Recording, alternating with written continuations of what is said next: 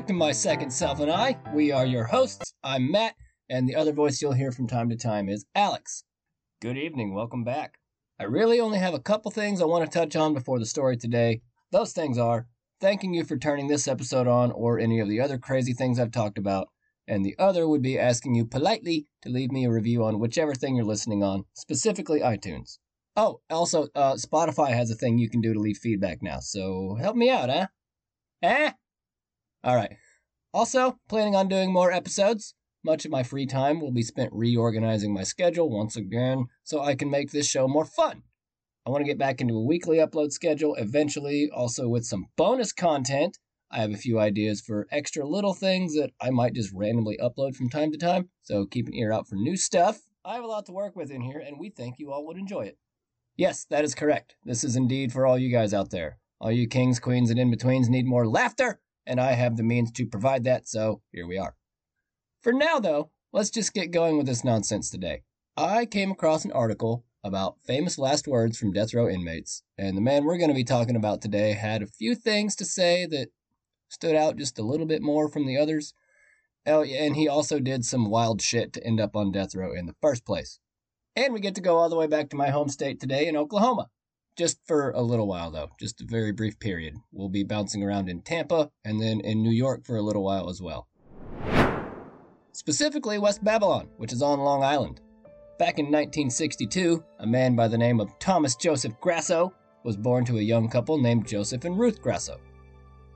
Under sort of unusual circumstances, the birth itself went fine, but the family decided to name the child after his older brother, Joseph Thomas Grasso, who died at the age of four after being backed over by one of his neighbors.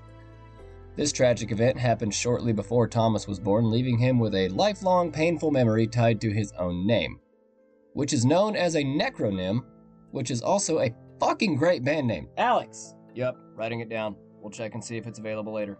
That's gotta be a strange conversation to have with your parents, too. Where did I get my name? After your dead brother. Well, why did you switch the first and middle names around then? Couldn't you have just named me Joseph too? Because the gypsy woman said that if I named you Joseph, you would die, so I tricked her. But one of my names is still Joseph. Did she specify first name only? Look, all I know is I named you Thomas in memory of your brother and not Joseph because I didn't want you to die. I was thinking of you when I did it. What do you want from me? Sadly, there wasn't a ton I could find regarding his upbringing or many details besides the fucked up things he liked to do, but that gypsy thing is absolutely true. I know it sounds like more of my made up bullshittery, but that one's actually true. She legit saw a psychic about what to name her baby, and the lady specifically told her, Do not name it Joseph because it will die if you do. Probably cost her a fortune too. Nah, just a favor to be collected at some point in the future. And it seems the psychic left out a few details about young Grasso. Little Thomas would grow up to be quite the asshole too. And that, my friends, is a verifiable fact in a newspaper article that I found. In fact, do you want to know? You want to know who said that? Ruth. Fucking Ruth said that. His own mother. Do you know how much of an asshole you have to be to get your Italian mother to call you an irredeemable asshole in the newspaper? Ooh, what kind of asshole things did he do?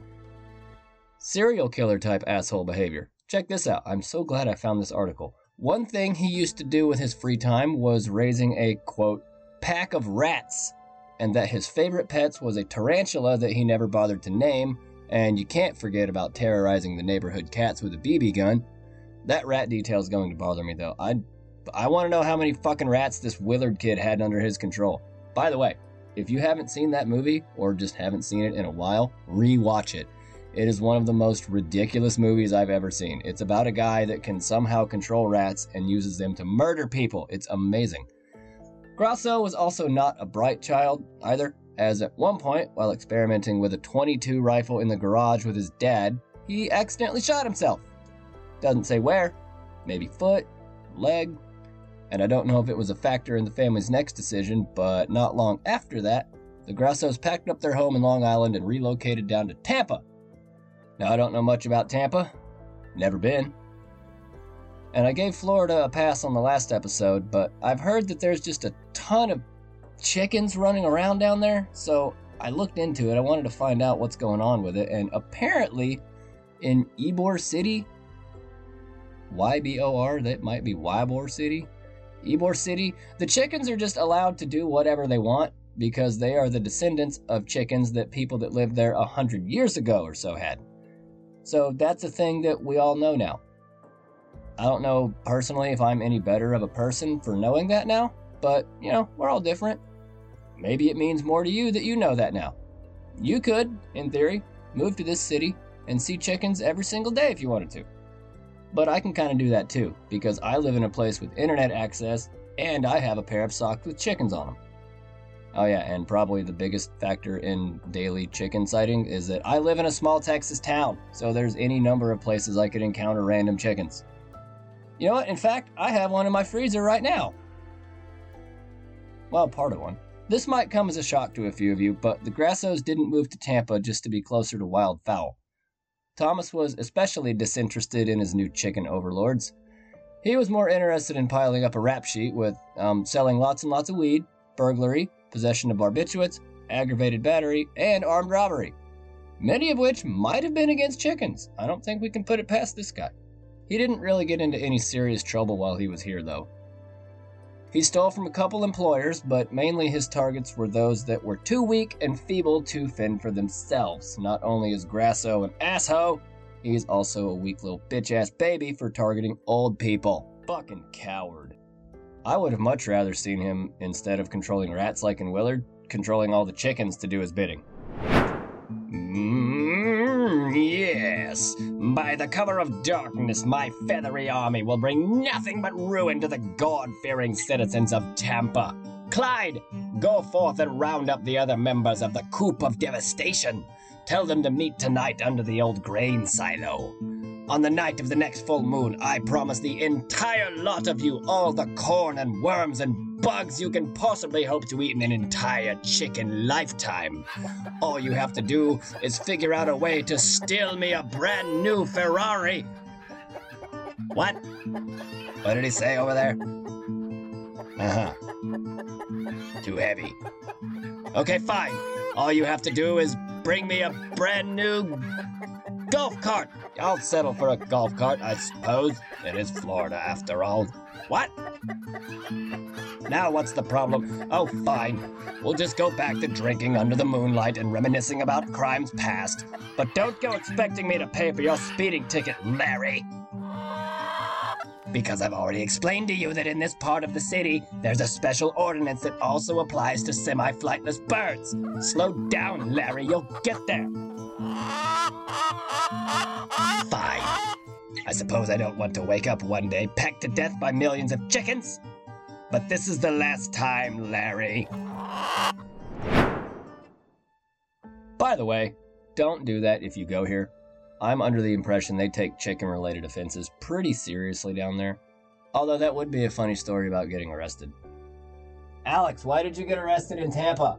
I robbed a mini mart with Bladefoot chickens. After getting his fill of police involvement in Tampa in 1990, Thomas decided to pack up and move out west to the great state of Oklahoma, where the hens come swooping down the plains. Now he'll have to scoop the chicken coops to earn a bed out of the rain. He actually just moved with his girlfriend Lana into her grandma's house somewhere in Tulsa. And it's right around here that I'm beginning to wonder if maybe his name kind of messed with him a little bit. Maybe having been named after his brother who died under unusual and very tragic circumstances gave him some kind of complex. I'm very clearly not a psychologist, but as fascinated as I am by human behavior and its various triggers, I can't help but wonder if it stems from his own name. But how about, instead of just wondering about it, I present you with some data? I found a few really interesting articles about the psychology of personal and proper names that I will, of course, leave a link to in the show notes if you want to read it. There's a few really good quotes that I found that seem to support my theory on his name being a contributing factor to his behavior. One says, Proper names affect how people treat us and how we feel about ourselves. This fact was confirmed by research in 2000 finding that people who disliked their name tended to have a poorer psychological adjustment due to a lack of confidence and self esteem. And this wasn't exactly a new practice, we saw this quite commonly during the Great Depression. Generational names are quite common as well. Being named after a grandparent is often seen as an honorable thing. But when a child's named after a sibling that passed away before the child was born, that tends to come with a little bit of extra baggage, as supported by the following quote Nowadays, parents can perform their role with expectations and hopes nurtured by the certainty that their children will survive them and have a better life. As such, the death of young children has the potential to destroy not only parental relationships, but also the entire representational dimension that supports the family project. This experience often causes post traumatic symptoms and psychological, psychosomatic, and psychosocial problems, including traits of complicated grief that persist for years. In cases of perinatal and neonatal grief, the bestowal of a necronym may be an attempt to elaborate the mourning process, sealing in the new child a special and ongoing relationship with the deceased despite having never met them. Now that we have a little bit of data to point to in regards to potential factors in his upbringing, we can talk about the rest of this crazy ass story and make it make sense as we go. So we're in Tulsa in 1990, one year after I was born. Thomas Grasso and Lana arrived earlier in the year, but we're going to do a little anime style time skip and go straight to Christmas Eve where we'll catch up with Grasso to see how his training is coming along. If you don't know a lot about Tulsa, parts of it can be kind of rough. There's a lot of drug and gang activity and all sorts of criminal operations going down at pretty much any given time. That's why they pretty much stayed on live PD. But he wasn't really interested in gang activity so much as just petty fringe stuff and general scumbaggery. The reason I think that is mainly because of what he did next. Doesn't really sound like the kind of things gangs normally get in trouble for. It sounds more like what a fucking crackhead would do. Christmas Eve, 1990.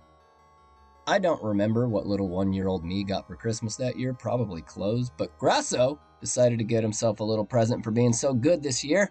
You see? Oh, you see. Oh, Oklahoma's got no shortage of these guys. Grasso Grasso liked to smoke a lot of crack cocaine. And the thing about crack cocaine that non crack cocaine users don't know, that crack cocaine users do know, is that the longer you stay out of jail for using crack cocaine, the better it is for you to be able to continue to do crack cocaine. Am I making sense? Uh... Grasso seems to think so. Which is why he took notice of a particular 87 year old woman named Hilda Johnson that day. She must have piqued his interest in some way or another because after the sun went down, he knocked on her door and broke into her home when she answered it. While inside of the home, he managed to steal $8 from her purse, $4 in loose change, and her TV that he later sold for $125. Pretty cracky behavior, right? On Christmas Eve? Come on, man. Oh, he isn't done inside the house. He was going to leave peacefully, but then he thought, you know what? She might actually recognize me, Maybe I should just eliminate the witness. But I didn't actually plan on murdering anyone. What should I use? Oh no, I don't like the way you said that. I don't either, and I'm the one that said it. Grasso took it upon himself to one up the Grinch in the worst way possible. Instead of just stealing her string of Christmas lights, he disconnected them, I hope, and strangles poor Hilda all the way to death with them on Christmas Eve in her own home. For fucking crack money. What the shit, man? This is supposed to be a happy day. He also bashed her skull in with a piece of wood and an iron before the strangling. I really wish he would have just stayed in Tampa and stuck to that chicken shit I made up earlier. At least they have no concept of Christmas or crack money. So now he's a murderer as well as a crackhead, and he's following a pretty clear path towards serial killerhood. Not a wonderful combination to have present in a single person. I can't imagine $137 worth of 1990s Tulsa crack would take a person very far, but not too long after the murder, Grasso finds himself living in a rundown apartment building on Staten Island. How did he get there? I'm going to be completely honest with you. I have no idea. I also don't know when exactly he got there. What I do know is that this show is mainly for, let's say, entertainment purposes, and speculation can be fun. So let's do that. How did Grasso get to Staten Island? Maybe he hitched a ride. Maybe he tricked Lana into driving him. Did she go with him? I think she went with him. Did he get a plane ticket, maybe? I don't think so. I don't think crackheads usually fly to many places. Too much security probably make a tweaker pretty paranoid. Here's an idea. Remember the chickens in Zelda? If you don't know, in pretty much all the Zelda games, if you attack the chickens long enough, the screens fill up with angry Cuccos and you have to enter a building to reload the area to escape. Who else wants to support the theory that maybe this man is a chicken whisperer and used secret chicken technology and crackhead ingenuity to build a machine capable of traveling long distances. It's possible, I suppose, but by himself it seems pretty unlikely. You know what? The only mechanical thing most of the crackheads around here know how to do is change a bike tire, but I think I know somebody who might be able to help him out with that.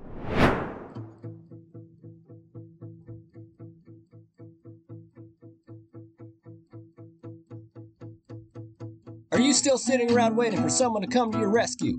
Are you still on the fence about who to call to come help you fix your shit? Are you in need of assistance building a new type of flying machine but don't possess the necessary mechanical knowledge to do so?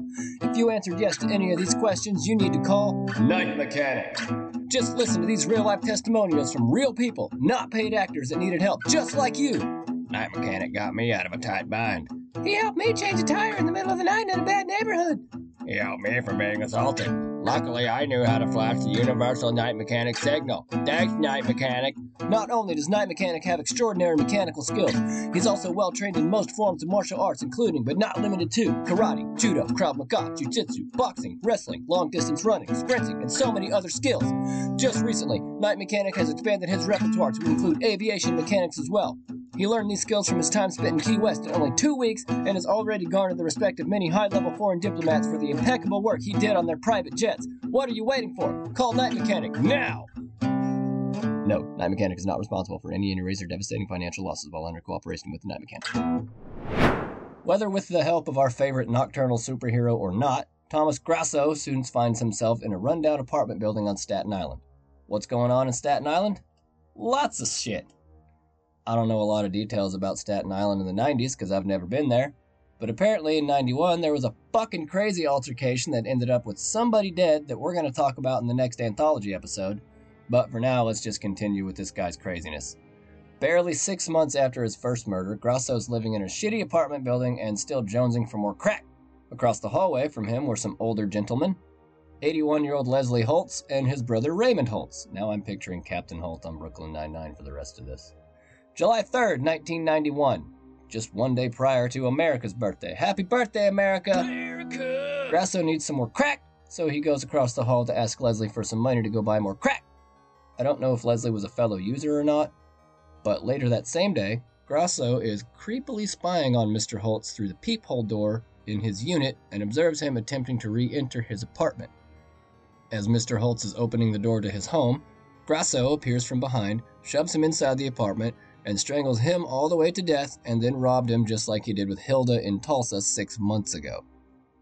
Why do we always seem to run into horrible shit happening in July on this show? I seriously might just do a whole thing on July murders. But he's arrested about two weeks after the Leslie murder, and you'd think that would be the end of it. No, far from it. He's now a multiple murderer with victims in two different states with very different attitudes regarding capital punishment. The next series of events is basically just a gigantic circle jerk between Oklahoma and New York. They're trying to determine which state has more right to his conviction.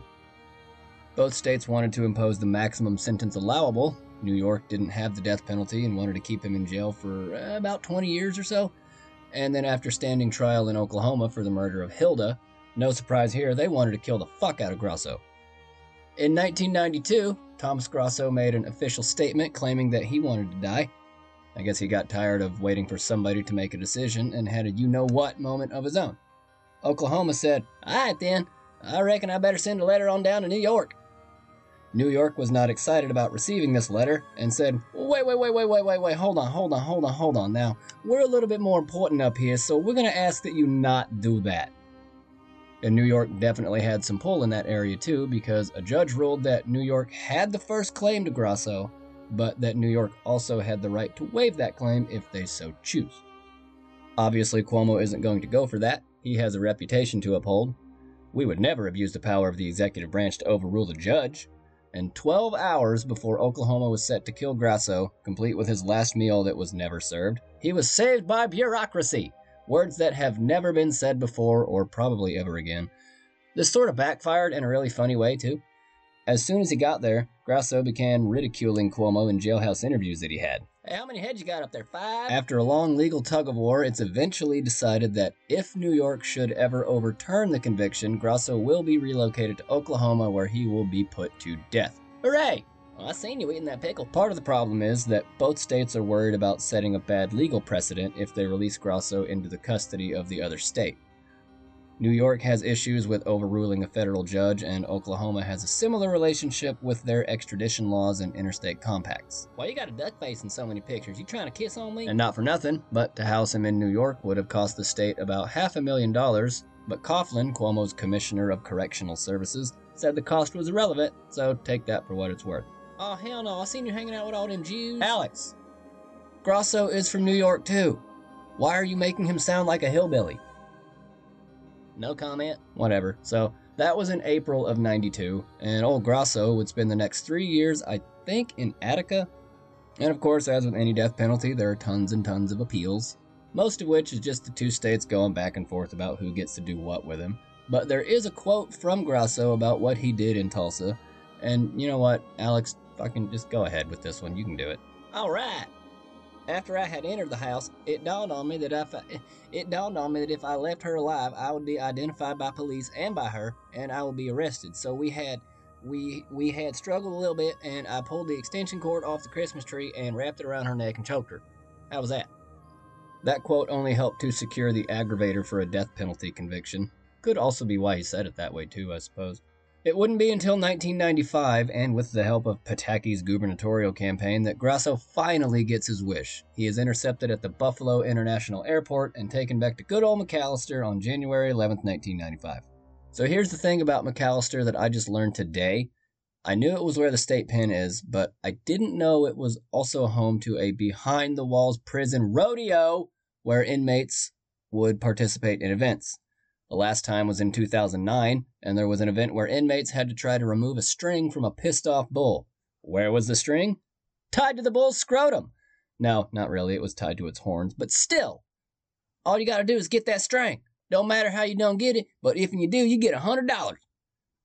Hundred dollars in what reward for getting a string off a bull's horns while in prison? I don't what what are you gonna do with that money? Like, is that just commissary funds, or what? Is, where does that go to? I don't, I don't get that one. I get why prizes for prison inmates and rodeos. I mean, yeah, I guess you have to have prizes, but what are they gonna do with that money? They can't really do anything with it. That's weird. I swear to God, Oklahoma will find any reason to turn something into a fucking rodeo there's hundreds of separate rodeos across the state literally any time of year and don't take my tone as like i don't enjoy them i'd probably like i just don't go to them normally. But from january to december there's somewhere you can go in the entire state to find barrel racing or team roping or whatever the shit like ponca city claremore winoka henrietta sallisaw hinton owasso. So many rodeos going on all over the place. It's the rodeo capital of the entire whole world. Now we all know that rodeos usually involve bulls and horses and sheep and other livestock, but I can't recall any kind of rodeo event that I've ever heard of that involves chickens.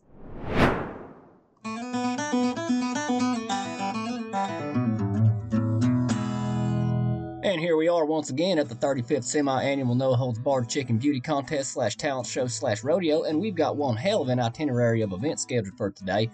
I'd like to take a few moments before we lay out the event schedule to thank our security sponsors for this rodeo, Night Mechanic. That old son bitch promised to make sure we's all safe in the parking lot tonight when we's a leaving, so make sure if you see him just to wave him a friendly hello and thank you. Oh, don't worry now, you'll know him when you see him, so just keep on keeping on. First thing we can all expect to see today is the 35th annual Bobbin for Chickens event. That's bobbin with an apostrophe. Now, this is a long held tradition of chicken owners getting all the hog tied and trying to pick up the oldest biddy with their teeth. Last year, old Earl just barely won by the skin of his teeth, but he did lose his dentures in the process, so we'll see what kind of competition he brings to the table this year. Next up, immediately following bobbing for chickens, is a chicken staring contest. The rules of this event are very, very simple. All you gotta do is be the person that can hold eye contact with their chicken for the longest amount of time. This may seem simple now, but last year somebody damn near lost an eye staring down the wrong end of a pissed off rooster. We'll try our best up here, but hell, ain't nobody perfect. After the staring contest, we got us a crowd favorite, y'all. Woohoo! Yeehaw! It's a tandem event. First, owners and chickens will pair off and engage in friendly chicken tug of war performed by the chickens, and upon completion of the tug of war, the owners must face off against the other chicken and play a riveting game of chicken tic tac toe. I don't think I need to remind you all of the bloodshed at last year's chicken tic tac toe. just kindly remove the razor blades from your chicken's talons before entering into this event. And finally, to end out the day, we have a lovely display of colorful plumage and feathers. It's a chicken beauty contest, y'all! Birds from all corners of the state have flocked here to beautiful scenic Atoka. And let me tell you what, it is a sight to see all them gorgeous hens and roosters up there just a strutting they stuff. Alright, I think we can go ahead and get on with it now. Chicken rodeo, woo! I think the only way I would be willing to attend a chicken rodeo is if Night Mechanic was there. Otherwise, I just wouldn't trust it. Fictitious chicken rodeos are the least of Oklahoma's problems, though. There have been at least four well known prison riots in the state over the last 40 years or so 1983 in Hominy at the Dick Conner Correctional Facility, 1988 in Stringtown at Mac McAlford, and two separate riots in McAlester in 1973 and 1985. Maybe they should have more chicken rodeos to keep the inmates happier. Maybe they'll riot less with more chickens. Let's get back up to speed though with a quick recap. I haven't done one of these in a while. Grasso's brother Joseph dies. Mom consults psychic gypsy woman about what to name new baby. Psychic says not Joseph, named him Thomas Joseph instead. He befriends a bunch of rats, gets a pet spider, ignores it, torments a bunch of cats with a BB gun, shoots himself in the somewhere, moves to Tampa, sells weed, robs old people, tries to control the chickens, maybe, fails horribly, moves to Oklahoma, develops a crack habit, rob another old person, murder her, pawn her stuff for crack money, flee to New York, repeat past actions with new old person, finally get arrested, participate in another chicken rodeo, finally approved for death sentence. Here we are. Do you remember in the beginning today why I wanted to talk about this guy in the first place? That's been his entire life up to this point. Most of it's at least as ridiculous as the shit I make up. But it's really how this man decided to end it all that really slaps a nice bow on things. His execution date is set for March 20th, 1995. This next bit takes place the day before on March 19th, exactly 28 years ago today. Grasso has a few things to say in the form of prison death row poetry. Four separate statements that he went out of his way to make sound as flowery as possible. First statement What we call the beginning is often the end. And to make an end is to make a beginning. The end is where we start from. I already have no fucking idea what he's talking about. That statement was at 3 p.m. The next one comes several hours later at 8:25 p.m. and it says, "For most of us there is only the unattended moment, the moment in and out of time. And right action is freedom from the past and future also." That first part, that is from T.S. Eliot, which I'm amazed he read. Next statement comes just before 10 p.m. and is an actual poem he wrote entitled A Visit with Mystery. Ready, willing, and waiting am I. Ask for death but could not die. Each sunrise is one day less. I'll endure this horrible mess. When the last sun does sink, Mr. E will serve a goodbye drink. On the day our paths do cross, it won't take much to see it through, just a little toxic brew. The warden will read my last creed, and the deadly brew will flow. As the poison drips into my veins, and from my body life does drain, I'll know then once and for all what last call means when serving Toxahol. There is very little mystery in those words, sir. I know exactly what's about to happen. I think a better visit with mystery would be going back to that psychic fortune teller lady from earlier and demanding that she make a collect call to the afterlife so he can talk to his brother.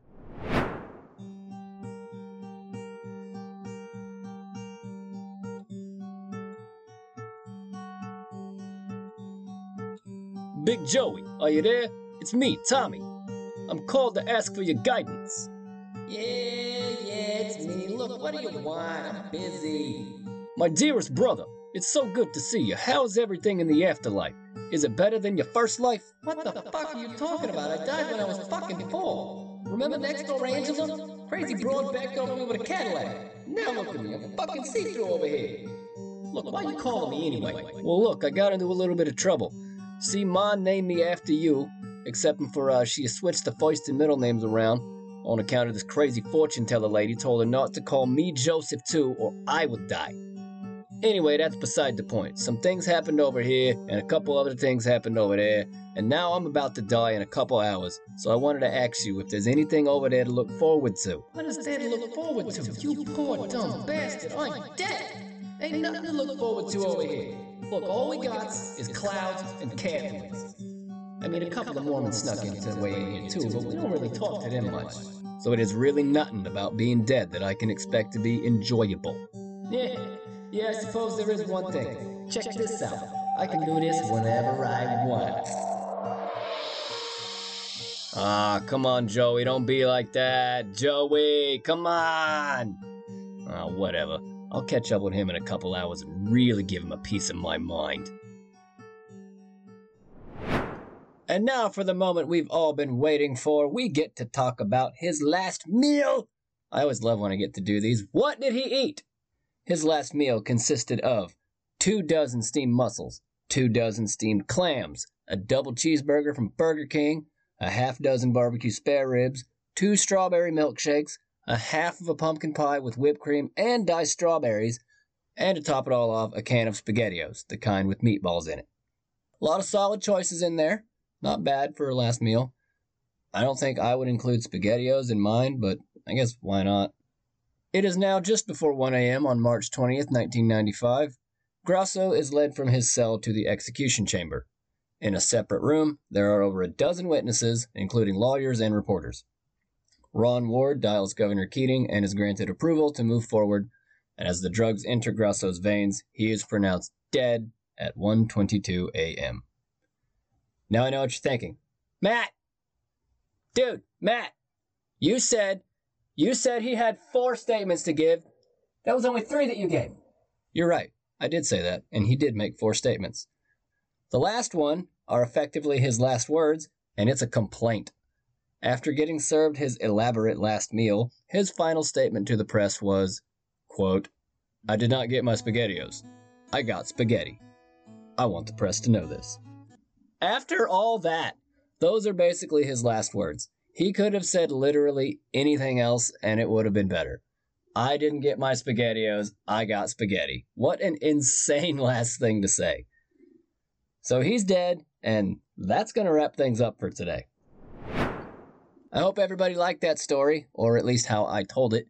I was really hoping I could stretch this episode out just a little bit longer, but there just isn't enough detail available to me to be able to expand on this one anymore.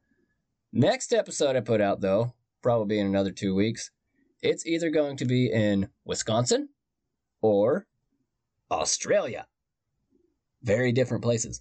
I haven't yet decided which one I want to do yet. They're both equally insane, and both places have tons of potential for entertainment. Before we leave today, I want to take another few seconds to remind you all that reviews actually do help, and if you can, give me some feedback on either iTunes or Spotify. It not only will motivate me to continue to do these, but it will also give me more ideas for better content so we don't just end up with chicken rodeos every episode. So if you have that option available to you, please do that for us. I'll also leave a link to the PayPal I have set up for this show if anybody happens to feel like showing us some extra love. And with that and much more love, we're out of here. Until next time, everybody, stay, stay kind. kind.